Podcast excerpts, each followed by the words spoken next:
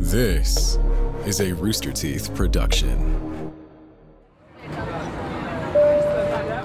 May 25th, 1979.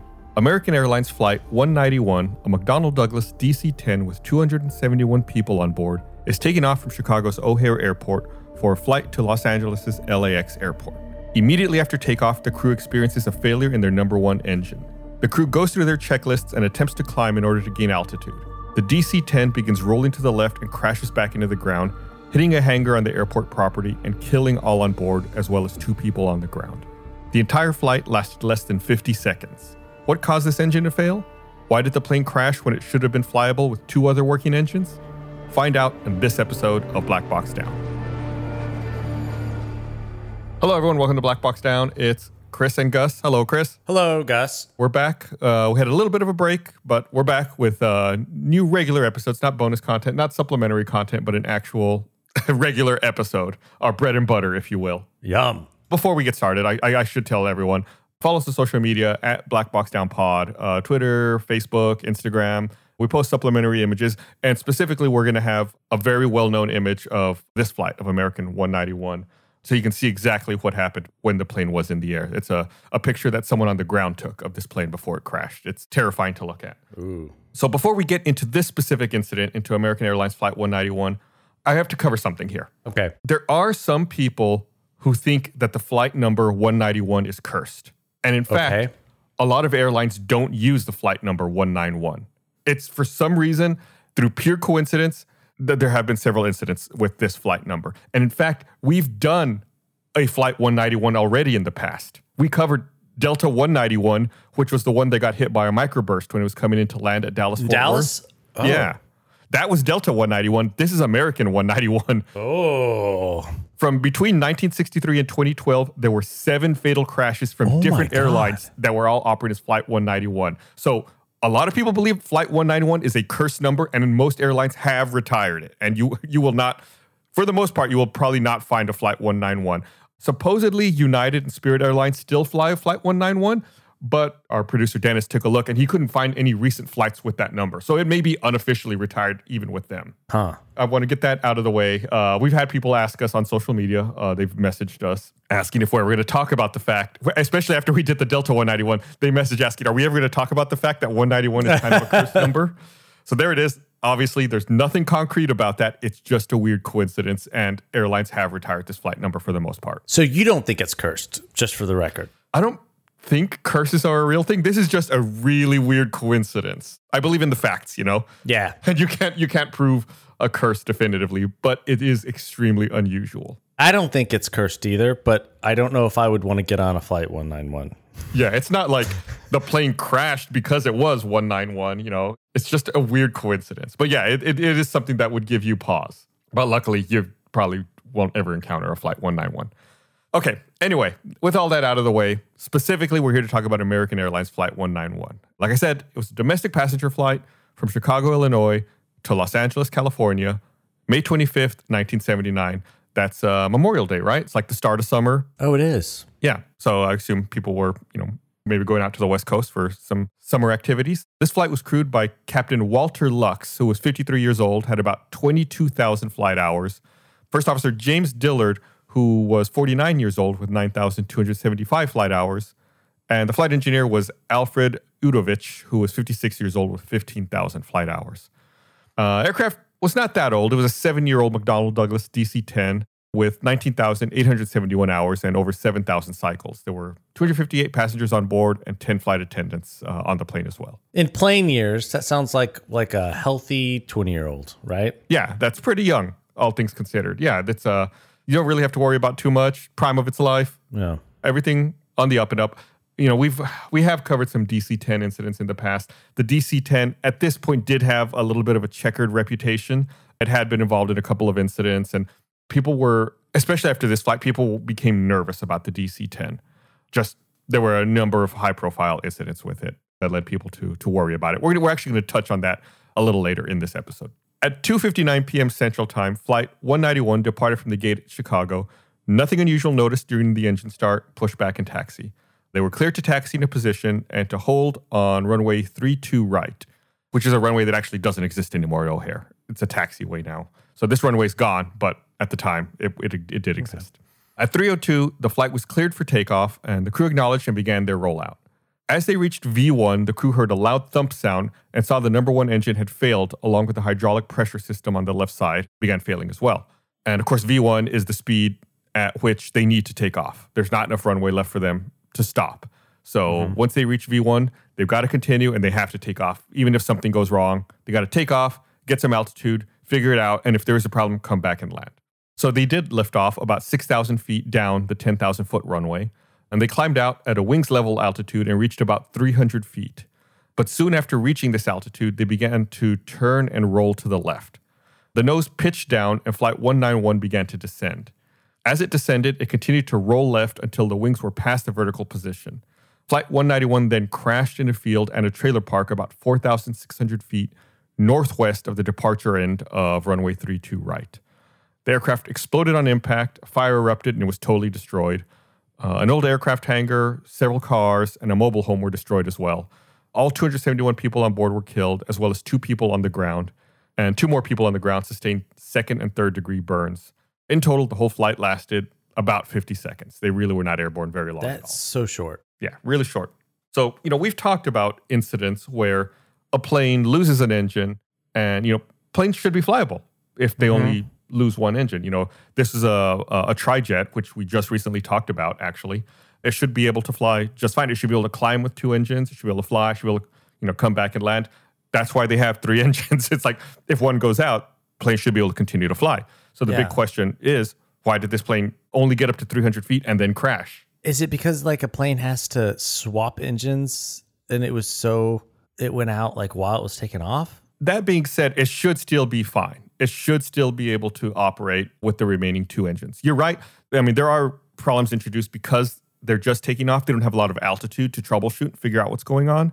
Mm-hmm. But they should still be able to climb with their remaining 2 engines and, you know, circle and come back for a landing.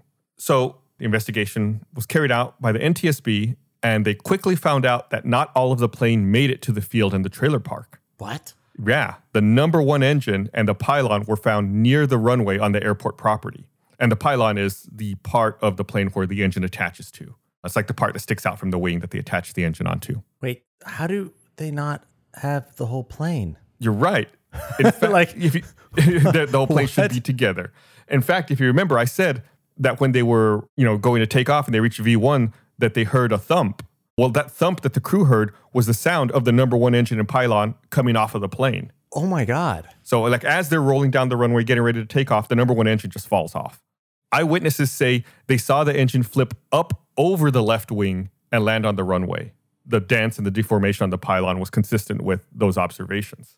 And in fact, this is how engines are designed to fail. If an engine falls off, they're designed, well, in this case, specifically with the DC-10, it's designed to roll over the top of the wing and not go under the wing. That way, it has less of a chance of hitting the tail. If the engine falls out, they're designed... I mean, I guess that's a good, but it's also a weird thing to plan for. Right. It shouldn't happen. But, I mean, that's a lot of what aviation is, though, right? It's like, this shouldn't happen, but if it does, we got to make this be as safe as possible. Okay. So, like I mentioned earlier, someone managed to take a picture of Flight 191 as it was banked to the left. And in the photo, you can clearly see it's missing that engine. Like, there's no engine there. The first marks made by the engine and the pylon contacting the runway began about 19 feet right of the center line, about 6,953 feet down the runway. So like I mentioned, the engine is attached to this piece called a pylon, and the pylon is attached to the wing using spherical ball joints in 3 different structural elements. Mm-hmm. That's to kind of like spread it out so that, you know, the load is balanced. 2 of these joints are aligned vertically in a forward bulkhead, which is attached to a structure in the wing forward of the front spar. Another joint is behind the forward bulkhead, and that transmits thrust loads from the pylon structure into a thrust link, which is in turn connected through another spherical joint to structure on the lower surface of the wing. So basically, what this is saying is there's a forward bulkhead and an aft bulkhead that the pylon attaches to. Because if you think about it, not only do they have to transmit the weight of the engine pulling down, but they also have to account for the thrust of the engine because it's pushing forward, you know? Or, you know, that the thrust is coming out from behind it. So it has to balance all of these forces. And then the third attachment point is a spherical joint in the aft bulkhead, which attaches to a clevis mounted on the underside of the wing. So there's 2 bulkheads that stick down in the wing, basically. that the pylon attaches to. The pylon forward bulkhead and portions of the flange from the pylon aft bulkhead either remained with the pylon or were scattered along the runway. So they're talking about they're finding all these pieces on the runway. The pylon's aft clevis attach assembly and portion of the pylon aft bulkhead, wing thrust angle assembly and thrust link and forward bulkhead attach assembly remained with the wing. So those parts stayed with the plane and attached to the wing and were with the rest of the wreckage. When the engine and pylon separated from the plane, a 3-foot section of the left wing's leading edge, just forward of the point where the forward part of the pylon joined the wing, was torn away. And the leading edge is like the front part of the wing. So there's like a 3-foot section of the front part of the wing that also got torn off. So the wing's all messed up. Yeah, I mean, it's a 3-foot section of the leading edge. I mean, the wing should still work, but it's just there's a chunk of it that's missing. You don't want to see it. It's not ideal, but this wing should still provide lift. The number 1 and 3 hydraulic systems extension and retraction lines and follow-up cables for the left wing's outboard slat drive actuators were severed. It was discovered that the left wing's outboard slats were retracted, while the left wing's inboard slats and both the right wing's outboard and inward slats were extended to the takeoff position. And slats, we talked about actually here recently, we did that RTX quiz, which we released as supplementary content. Slats are like the part at the leading edge on the front of the wing that deploy during takeoff in order to generate more lift. So what this is saying is that on the right wing, all the slats were extended in takeoff position. On the left wing, the outermost slats were not extended, but the innermost slats were extended to takeoff position. I guess that makes it really imbalanced. You are exactly right, Chris. So the slats, like I said, they extend to create more lift at these lower speeds when taking off. So what this tells you is that since the slats are fully extended on the right side and not on the left side, you're generating more lift on your right than on your left. What happens when you're generating more lift on one side versus the other? You barrel roll. You start to roll, exactly. And that's what people saw here, right? We said that the plane began rolling to the left. So already you can kind of see where this is going. Yeah. But we're going to get there. We're going to explain all the intricacies that get us there. So I guess the question then becomes, why were the outboard slats not deployed on the left wing? That's what we're trying to find now. Yeah. As the engine separated from the aircraft, accessories which were driven by the engine were also lost. Oh. This included pumps, which provided pressure to the aircraft's number 1 hydraulic system, and the AC generator, which provided electrical power to AC generator bus number 1. So when the engine separates from the aircraft, the hydraulic pressure and supply lines connecting the pumps with the system are severed, which causes the hydraulic system to lose fluid, and the hydraulic pressure is not recoverable. So, we have some hydraulic failure. Mm-hmm. And during the separation, the electrical wire bundles were severed between the number 1 AC generator and the number 1 AC generator bus. The flight crew might have been able to restore the number 1 generator and all of its services by activating the bus tie relay switch on the electrical and generator reset panel. So basically, they could have hit a button to tie it over and restore the power, but there was no evidence to indicate that the crew did this. And they weren't aware that the engine fell out. Correct. So from their perspective, the engine just stopped producing power. Like, it failed. It just wasn't giving them any power. So their symptoms were, they get an indication that their, engine 1 is not giving any thrust. The captain on the left side of the plane, his instruments all went out because of this electrical problem we're talking about. The first officer on the right side of the plane, his instruments still continued to work. So that's all they saw. They had a thump, which they may have thought was turbulence or something just during the takeoff roll. Engine number 1 isn't giving them any thrust. They don't know that it's gone, and the captain's instruments go out. Okay, so they start taking off. What point does the engine fall off exactly? How many seconds into it? Like immediately, right when they reach V1, right when they reach takeoff speed. Right when they're unable to stop taking off. Yeah, let me rephrase that. They weren't at takeoff speed. They were at V1, right at which they're at the point where they need to take off. There is not enough runway for them to stop. Their engine fell off at the worst time possible. I mean, like... yeah, if the engine had failed just a few seconds earlier, they could have potentially avoided the takeoff. But at this point, they can't. They need to take off. And then it's 50 seconds after that. Yeah, then it's 50 seconds after that, they crash. Man. So, like I said, they didn't hit the switch to try to restore their electrical power from the number 1 AC bus. And the NTSB believes the flight crew didn't try to restore the lost electrical power because of the nature of the overall emergency involving other systems, which they probably thought were more critical than their electrical problems, or because they didn't have enough time to evaluate and respond to that emergency. Like you said, 50 seconds. It was quick. Well, and the plane starts rolling. Right. So they're focused on that. Yeah. The NTSB does not criticize the crew's inaction in this regard, however, since electrical power was not restored. the captain's flight director instrument, several sets of engine instruments, and most importantly, the stall warning and slat disagree warning light systems remained inoperative. So this is a huge red flag here, what I just said. Like I said, the captain's instruments went out. Some of the other things he lost included the stall warning and the light that tells him when the slats are in disagreement. So the warning that would have told him the slats were on one wing and not on the other wasn't working, and his stick shaker wasn't working. So it seems, and it goes back to those redundancies, bad that the thing that controls the slats and also tells you when the slats aren't being controlled properly are on the same system. They still conceivably had slat control at this point. Just the first officer would have to be the one doing it, I believe. Okay. There's a slight wrinkle here we're going to get to in a second. The real problem is, when the engine came off, it damaged the hydraulic system, which caused hydraulic fluid to drain, which caused the slats to not stay extended on that side. So it's not that they were disabled, it's that they lost all their hydraulic pressure, so as the air hit them, they kind of just went back into the wing. And the real problem was the light that would have warned the crew that this happened wasn't working because it was attached to that engine that they lost. Okay. Another question, I'm surprised you didn't ask about this, is, like I said, the stick shaker for the captain wasn't working because they lost the number one engine. The first officer's position, there was no stick shaker on his side. At the time, it was an option. So the airline would have had to have paid more if they wanted a stick shaker for both people in the cockpit. And they just hadn't opted to purchase both stick shakers. Uh-huh. As a result of this accident, it became mandated that both pilots need to have stick shakers. Yeah. It's inconceivable to me that they would only have it on the left side of the plane and not on the right side of the plane. Yeah, that seems like, how recent were stick shakers anyway? By this point, they should have been extremely standard. I mean, this is a long time ago, but it's still 1979. You know, this is still a fairly modern, dual aisle, long range aircraft. Okay. I can't find an exact history of when stick shakers were invented, but I can see, them being used as far back as 1963, which, would have been 16 years before this specific flight. So they weren't new by any stretch of the imagination. These pilots who were flying this plane should have both had extensive experience with it. In fact, our producer Dennis looked into it, and he said that they were being developed as early as 1949, which 30 years before this flight. So they were a technology that existed and should have been pretty prevalent by this point. Fancy water bottles, everyone on the internet reminding you to drink water, and even apps and bots reminding us to take a sip every so often. It can still be hard to remember to stay hydrated, but making hydration a priority is key to feeling healthier on a day-to-day basis. One stick of Liquid IV and 16 ounces of water gives you 2 to 3 times the amount of hydration as plain water.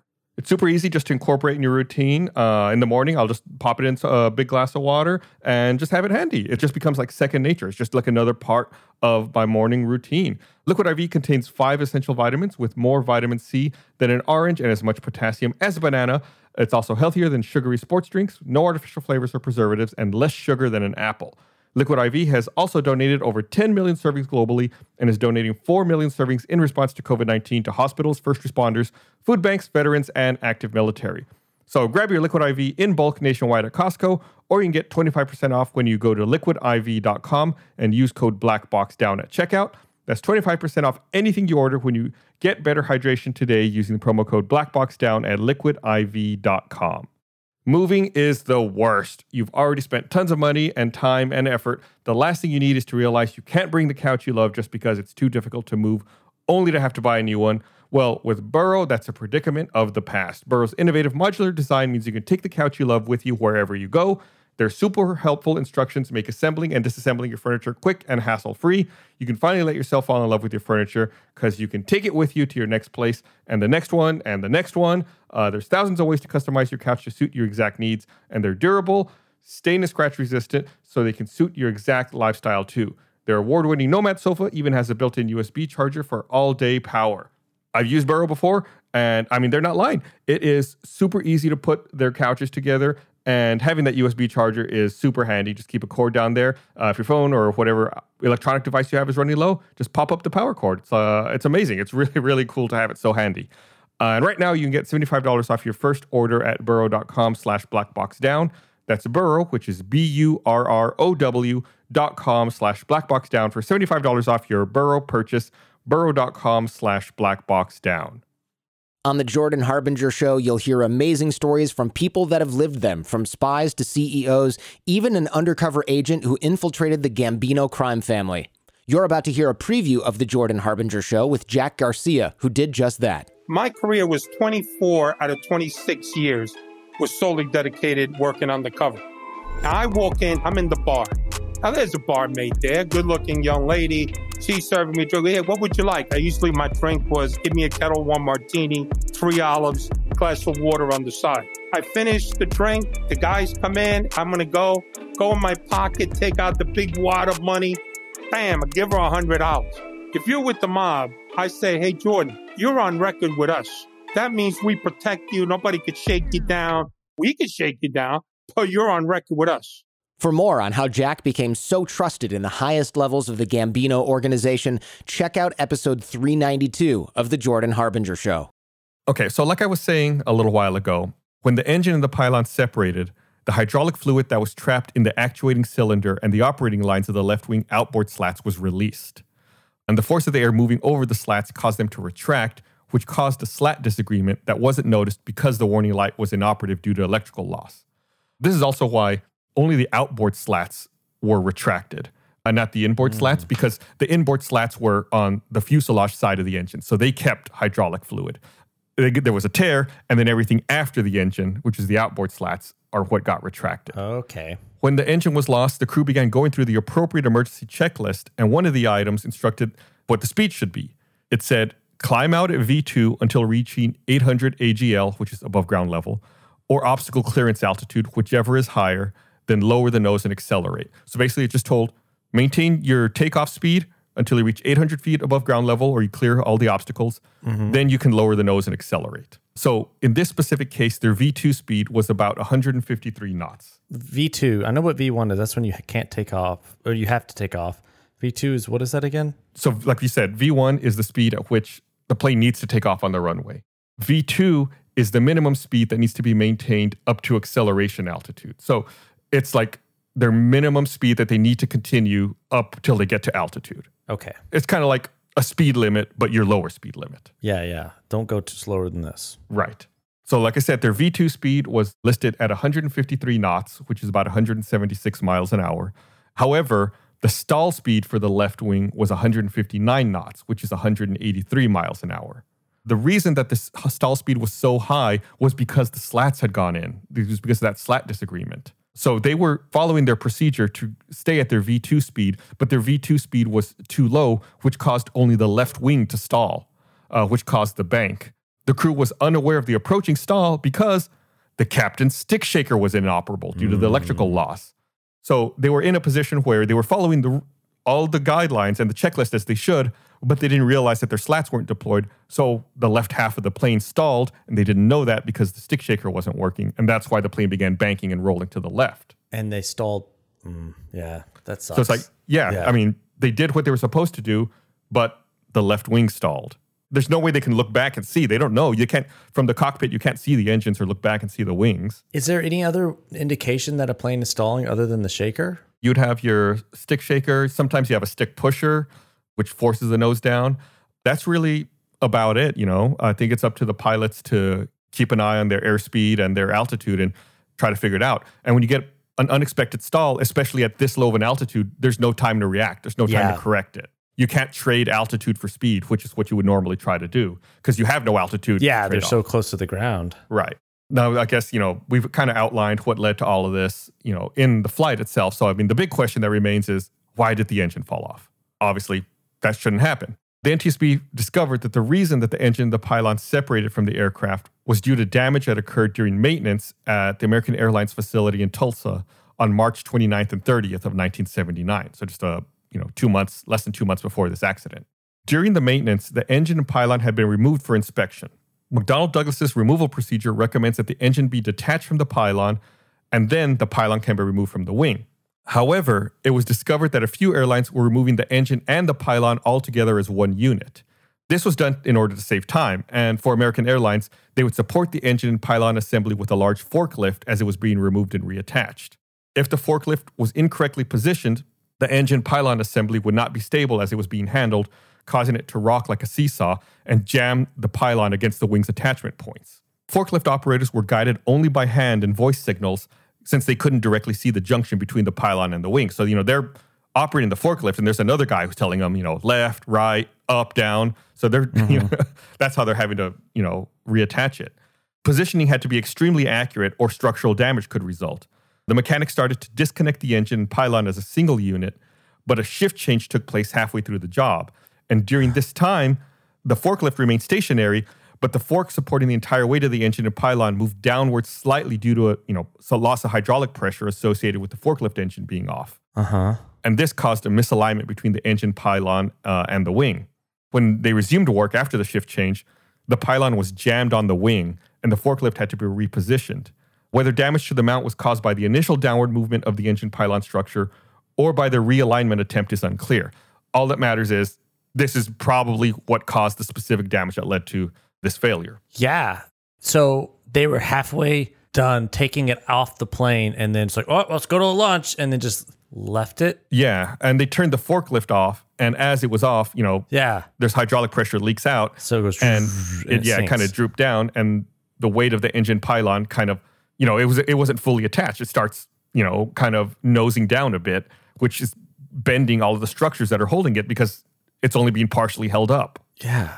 And then they got back and they're like, did they realize? Well, yeah, they realized it because at this point it was jammed. They couldn't take it off. So they had to move the forklift around to try to shimmy the engine to be able to take it off. Oh, man. I mean, yeah, it sucks because the reason that they were doing this was the proper procedure, like I said, was to remove the engine first from the pylon. And then once the engine's off, then you remove the pylon. The reason they were doing it this way is because the pylon's attached to the engine with a couple hundred bolts. So they'd have to go through and remove every single bolt.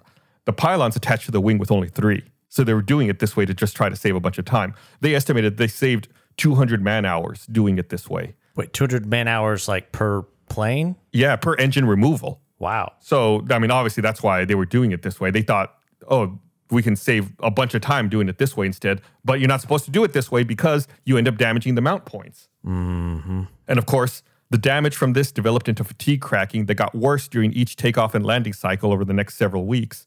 And when the attachment finally failed, the engine and the pylon broke away from the wing. The field service representative from McDonnell Douglas stated that the company would not encourage this procedure due to the element of risk and had so advised American Airlines. Okay, so did they, when they were putting the engine back on, did they do anything whenever they were like, oh, we messed this up? Did they report it or did they just stick it back on or what? No. They just stuck it back on. As far as they were concerned, they did the job. That was it. They didn't realize that they had damaged the plane by letting it bend like that? They may have done a visual inspection and not seen anything because, the cracking we're talking about is microscopic cracking inside these joints that just over the time expands. We talked about in Japan Airlines 123, which was one of our early episodes, how, with all these pressures changing, these microscopic cracks can grow over time. And that's what happened here. This is something they couldn't see. I think from their perspective, if they had looked, they would have seen a slight bend in the metal where, I believe it was in the aft bulkhead where the engine attaches. But that's it. Honestly, I've seen the photos of it. I'll see if I can find one to post in our social media. It doesn't look like a very big bend. This is after the plane crashed or? After the plane crashed. Yeah, okay. They were able to see it. I'm just trying to doing a lot of DIY home improvement stuff. I mean, if you were mounting something, say you were mounting a TV and then you installed half the, say it had 4 bolts and you installed half of it and then left it there and went and got food, Yeah. And then came back a couple hours later and put it in the other ones. And then it's at some point the TV just falls off. Yeah. Cause it's yeah. Obviously way worse. Oh yeah. Way worse. Yeah. I mean, it's terrible. And I think, American Airlines was doing this, and, obviously they had this crash. They weren't the only airline doing this. Several other airlines were also doing it this way. I believe Continental and United were both doing it, but I think, if I remember right, United was using a crane to support the engine instead of a forklift. Okay. And were they taking breaks in between it? I mean, that's just, they can't help it, right? If there's a shift change, there's a shift change. You're only allowed to work so much. Someone else has to come in and finish the job. Mm. That's just, par for the course. But like I said, McDonnell Douglas said that they had advised American Airlines not to do this. But McDonnell Douglas also said it doesn't have the authority to approve or disapprove the maintenance procedures of its customers. So yeah, all they said was don't do it, but they have no real way to enforce that. So there's some findings here. The engine and the pylon assembly separated either at or immediately after liftoff. Like you said, the worst possible time. Mm-hmm. The flight crew was committed to continue takeoff. The aft end of the pylon assembly began to separate in the forward flange of the aft bulkhead. If I can find the photo I saw before of this, I'll post it, and it kind of shows you exactly where this is. You'll see the bend, and you'll see where the cracks are. The structural separation of the pylon was caused by a complete failure of the forward flange of the aft bulkhead after its residual strength had been critically reduced by the fracture and subsequent service life. The overload fracture and fatigue cracking on the pylon aft bulkhead's upper flange were the only pre-existing damage on the bulkhead. The length of the overload fracture and fatigue cracking was about 13 inches. The fracture was caused by an upward movement of the aft end of the pylon, which brought the upper flange and its fasteners in contact with the wing clevis. All electrical power to the number 1 AC generator bus and number 1 DC bus was lost after the pylon separated. The captain's flight director instrument and stall warning system and the slat disagreement warning light systems were rendered inoperative. Power to these buses was never restored. The hydraulic lines and follow-up cables of the drive actuator in the left wing's outboard leading edge slat were severed by the separation of the pylon, and the left wing's outboard slats retracted during climb out. The retraction of the slats caused an asymmetric stall and subsequent loss of control of the aircraft. The flight crew could not see the wings and engines from the cockpit. Because of the loss of slat disagreement light and the stall warning system, the flight crew would not have received an electronic warning of either the slat asymmetry or the stall. The loss of the warning systems created a situation which afforded the flight crew an inadequate opportunity to recognize and prevent the ensuing stall of the aircraft. I mean, that's all what we covered before. They couldn't see the wing. And with the warnings disabled, they didn't know that they were entering this asymmetric stall. Yeah. The flight crew of the aircraft, in accordance with the prescribed emergency procedure, which called for a climb out to be flown at V2 speed. V2 speed was 6 knots below the stall speed for the left wing. The deceleration to V2 speed caused the aircraft to stall. The start of the left roll was the only warning the pilot had of the onset of the stall. American Airlines engineering personnel developed an engineering change order to remove and reinstall the pylon and engine as a single unit.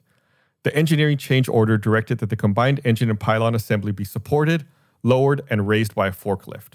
American Airlines engineering personnel did not perform an adequate evaluation of either the capability of the forklift to provide the required precision of the task, or the degree of difficulty involved in placing the lift properly, or the consequences of placing the lift improperly. The engineering change order did not emphasize the precision required to place the forklift properly. So again, they're really drilling into this, that they came up with this new procedure but didn't consider the consequences. I saw an interview with someone who worked in maintenance who was talking about this specific incident. And they were talking about how the most skilled forklift operator, with this kinds of forklift they were using, the minimum movement that the forklift would do was a 1/4 inch. So like even if you barely touch the controls, everything would move at least a 1/4 inch, but the precision required was like on the order of 100ths of an inch. So that's, you know, the forklift doesn't have the precision to line it up and get it in there without causing damage inadvertently. And on top of that, like I said, the forklift operator couldn't see the mounting, so he's relying on someone else to tell him. You know, and so there's a delay. Someone tells you, you know, stop. It takes, you know, a fraction of a second to actually stop. Yeah. The last finding here. The FAA does not approve the carrier's maintenance procedures, and a carrier has the right to change its maintenance procedure without FAA approval. So that's why they made this change without telling anyone. They didn't need to. The NTSB determines that the probable cause of this accident was the asymmetrical stall and the ensuing roll of the aircraft because of uncommanded retraction of the left wing outboard leading edge slats and the loss of stall warning and slat disagreement indication systems, resulting from maintenance-induced damage leading to the separation of the number 1 engine and pylon assembly at a critical point during takeoff. Like you said, the worst possible time. Yeah. The separation resulted from damage by improper maintenance procedures, which led to the failure of the pylon structure. Contributing to the cause of the accident were the vulnerability of the design of the pylon attach points to maintenance damage, the vulnerability of the design of the leading-edge slat system to damage, which produced asymmetry, deficiencies in the Federal Aviation Administration surveillance and reporting systems, which failed to detect and prevent the use of improper maintenance procedures, deficiencies in the practices and communications among the operators, the manufacturer, and the FAA, which failed to determine and disseminate the particulars regarding previous maintenance damage incidents, and the intolerance of prescribed operational procedures to this unique emergency. plenty of blame to go around from the NTSB on this one. It's like everyone has a hand in fault here. So, of course, they release a few recommendations. Did they have one particular fault that they placed it more on? Well, I think most of the fault lied on American Airlines maintenance for developing this procedure. Yeah. And then, implementing this procedure. In fact, it was, if you think about it, right, like we talk about all of this stuff and this maintenance procedure. These are people, right, who are doing this. Like, these are people just trying to do their jobs. And it could be this maintenance people get told, okay, this is the way you're going to do it. And they're like, all right, I'm just doing my job the way I'm being told to do it, and without realizing that it's not the right way to be doing it. Mm-hmm. And in fact, one of the American Airlines mechanics who had performed this maintenance procedure on the aircraft committed suicide the night before he was supposed to be deposed by McDonnell Douglas in one of the ensuing lawsuits. So yeah, it was probably just some maintenance worker who was doing what he was told to do. They were just following their... Man, it's hard to figure out who specifically to be mad at, right? I guess you got to find the person who developed this specific procedure. Yeah. And then I wonder if they knew that they had messed up whenever they left it and it was bent and they didn't say anything. Right. Yeah. I don't know. There's no documentation of that. You said they were going to be deposed. Like, what's the worst that could have happened to them? The worst possible. We've talked about this in some of the other incidents. I don't know specifically what he was being deposed for, but you could get like involuntary manslaughter. Yeah. You could get many charges of that since there were a couple hundred people who passed away. I don't think they would have, at least the maintenance workers, but I don't know. That's just speculation. So it looks like he was going to be deposed in a lawsuit between American Airlines and McDonnell Douglas. They were suing each other over the crash. And he was a crew chief. Suing each other, huh? Yeah. So he was a crew chief for the maintenance personnel at the Tulsa facility. Apparently, he didn't work directly on this plane, but he did work at the facility where it was maintained, and he was going to be deposed as part of that lawsuit. So the NTSB, of course, issues some recommendations. They issue an airworthiness directive to require an immediate inspection of all DC-10 aircraft in which engine pylon assembly has been removed and reinstalled for damage to the wing-mounted pylon aft bulkhead, including its forward flange, and the attache spar web fasteners. Require removal of any sealant which may hide a crack in the flange area and employ eddy current or other approved techniques to ensure detection of such damage. So basically, they were going to look at every DC-10 that had this procedure done on it and make sure there was not similar damage. Yeah. And in fact, I think they did find some other planes that had similar damage as well. So this was a really good thing that they did this immediately. They also issued a maintenance alert bulletin directing the FAA maintenance inspectors to contact their assigned carriers and advised them to immediately discontinue the practice of lowering and raising the pylon with the engine still attached. Carriers should adhere to the procedure recommended by the Douglas Aircraft Company service bulletin, which includes removing the engine from the pylon before removing the pylon from the wing. Ensure that the design of the transport category aircraft provides positive protection against asymmetry of lift devices during critical phases of flights, or if certification is based upon demonstrated controllability of the aircraft under condition of asymmetry, ensure that asymmetric warning systems, stall warning systems, or other critical systems needed to provide the pilot with information essential to safe flight are completely redundant. So this is what you were talking about earlier. These systems were all powered off of one electrical system. Why wasn't there any redundancy? So one of the recommendations is that there should be redundancy for these systems. You nailed it, Chris. You've actually kind of been a step ahead every on everything in this episode. I feel like you've learned a lot in our previous 50 episodes. It only took 50. There's a lot to learn. Then the last recommendation, evaluate the takeoff climb airspeed schedules prescribed for an engine failure to determine whether continued climb at speeds attained in excess of V2 up to V2 plus 10 knots is an acceptable means of an increasing stall margin without significantly degrading obstacle clearance. So reevaluate the checklist, see if maybe they can recommend they go a little faster during this part of the checklist. With an engine stall or just in general? If you lose an engine failure. Okay.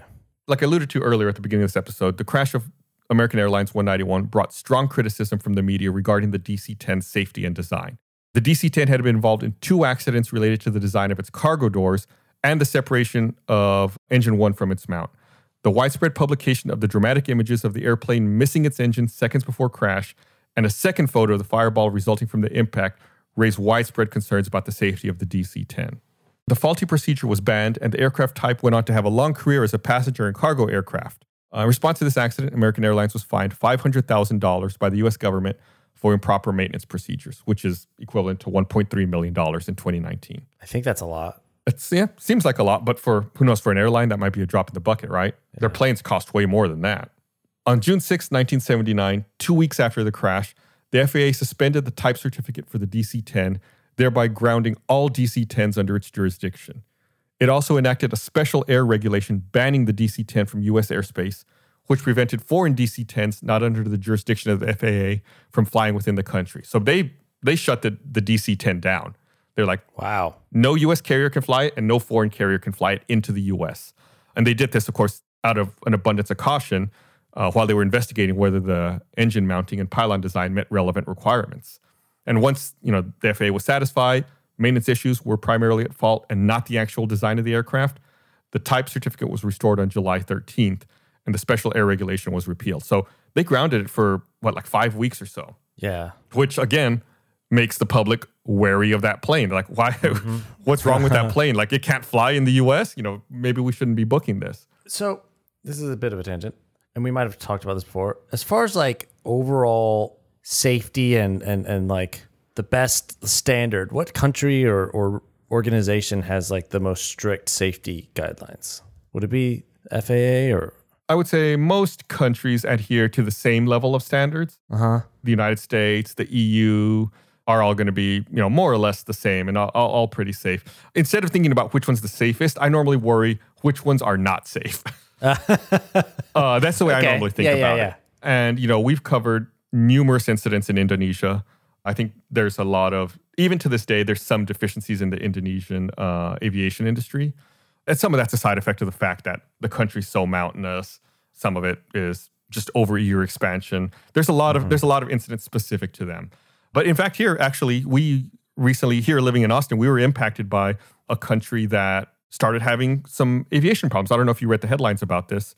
Mexico got in trouble for their safety record. And they're kind of on probation right now in the United States where they cannot add new flights to the United States until they bring their safety back up. Oh, wow. There were supposed to be new nonstop flights from Austin to Mexico that were supposed to have started last month. But before those flights could start, the FAA got a little mad at Mexico. So now those flights never actually launched for us. Well, that's good, I guess. But also, I like direct flights. It would be good. Yeah, they downgraded them back in May. I just had to look it up. Back on May 25th. So there's actually different categories when countries adhere to these international standards, and most countries are what they call Category 1. It's you adhere to all the standards, you're super safe, nothing to worry about. They demoted Mexico to Category 2, which sounds like it's not that bad, but it's either Category 1 or Category 2. Category 2 is the lowest level. There's no 3. There's no 3. Three's, okay. 3 is you shouldn't be flying. So they got downgraded to Category 2 back in May. So after this incident, for 32 years, there was actually no permanent memorial. Funding was obtained for a memorial in 2009, through a 2-year effort by the 6th grade class of Decatur Classical School in Chicago. The memorial, which is a 2-foot-high concave wall with interlocking bricks displaying the names of the crash victims, was formally dedicated in a ceremony on October 15, 2011. The memorial is located on the south shore of Lake Opeka at Lake Park in the northwest corner of Lee and Tuhi Avenues, 2 miles east of the crash site. A remembrance ceremony was held at the memorial on May 25, 2019, which is the 40th anniversary of the accident. You got to think about it, that's kind of crazy that there was no memorial erected for this, and it took a class of 6th graders to raise the money to put a memorial together. That's so weird. Yeah, it doesn't make any sense to me. Normally we always talk about where the memorials are for these incidents. This one took a long time, and it took 6th graders to make it happen. And there's one other little bit of trivia I wanted to mention about this flight. This particular flight had the ability in the cabin, the passengers could watch the takeoff from a video camera. There was a video camera mounted in the cockpit showing the pilot's view of what was happening. And it was through closed circuit television, it was broadcast into the cabin of the plane, into the displays that were in the plane so that passengers could watch it. And it was on when they were taking off. So the passengers in the flight as they were crashing could most likely see what was happening. Oh. Yeah, this was a feature that they abandoned, that American Airlines abandoned after this accident.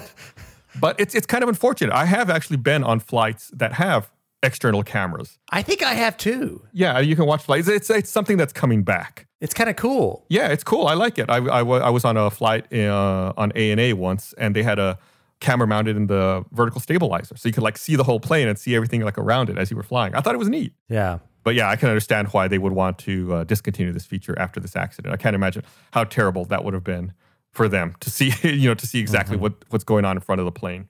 But that's it. That's American Airlines 191, one of the cursed flight numbers, if you believe in curses. Which we don't. But it's a terrible accident that was entirely preventable, as most of these are. But, I feel like a lot was learned from this one, and things are safer now because of it. Yeah. Specifically, now there's stick shakers mandated for both the captain and the first officer. You got more redundancies in the alert system so that, they'd be more aware if something like this happened again. In fact, actually, a little side note, again, it's something that just popped into mind. When they were investigating this incident, and they went through flight simulators, if they told the pilots and they allowed the warnings to illuminate, showing that there was a slat disagreement, the pilots were able to recover the plane every time.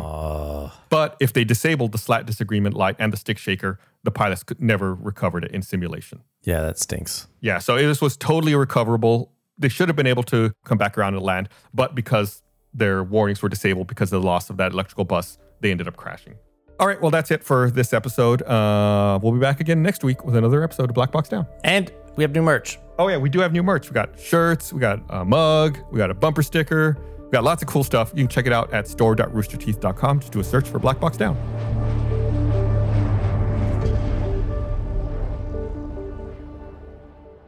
Hello, we're back. It's me and Gus, and I want to tell you about a new show. We do podcasts at Rooster Teeth, but one of the things we also do is we do a lot of big productions and like shows. And one that I've been working on the last several months, a show called Camp Betrayal. It's kind of like if you took Survivor and combined it with the video game Among Us or the board game Werewolves, and then made it take place in a horror movie. It's like a horror-themed Survivor competition, and it's available at roosterteeth.com, and you can watch the first episode for free. And if you like it, you can keep watching it. There's a free trial, and it helps support us. And then also, you could check out some of the Black Box Down first original content that we have only for roosterteeth.com, like our Crash Simulator. Yeah. Yeah, everyone should go check out Camp Betrayal and check out our Crash Simulator videos. I know Chris has been working so hard. I feel so bad for him these past couple of months working on this. I think the show turned out great. Everyone should go watch it and support our friend Chris. And you can find a link for all that in our Linktree.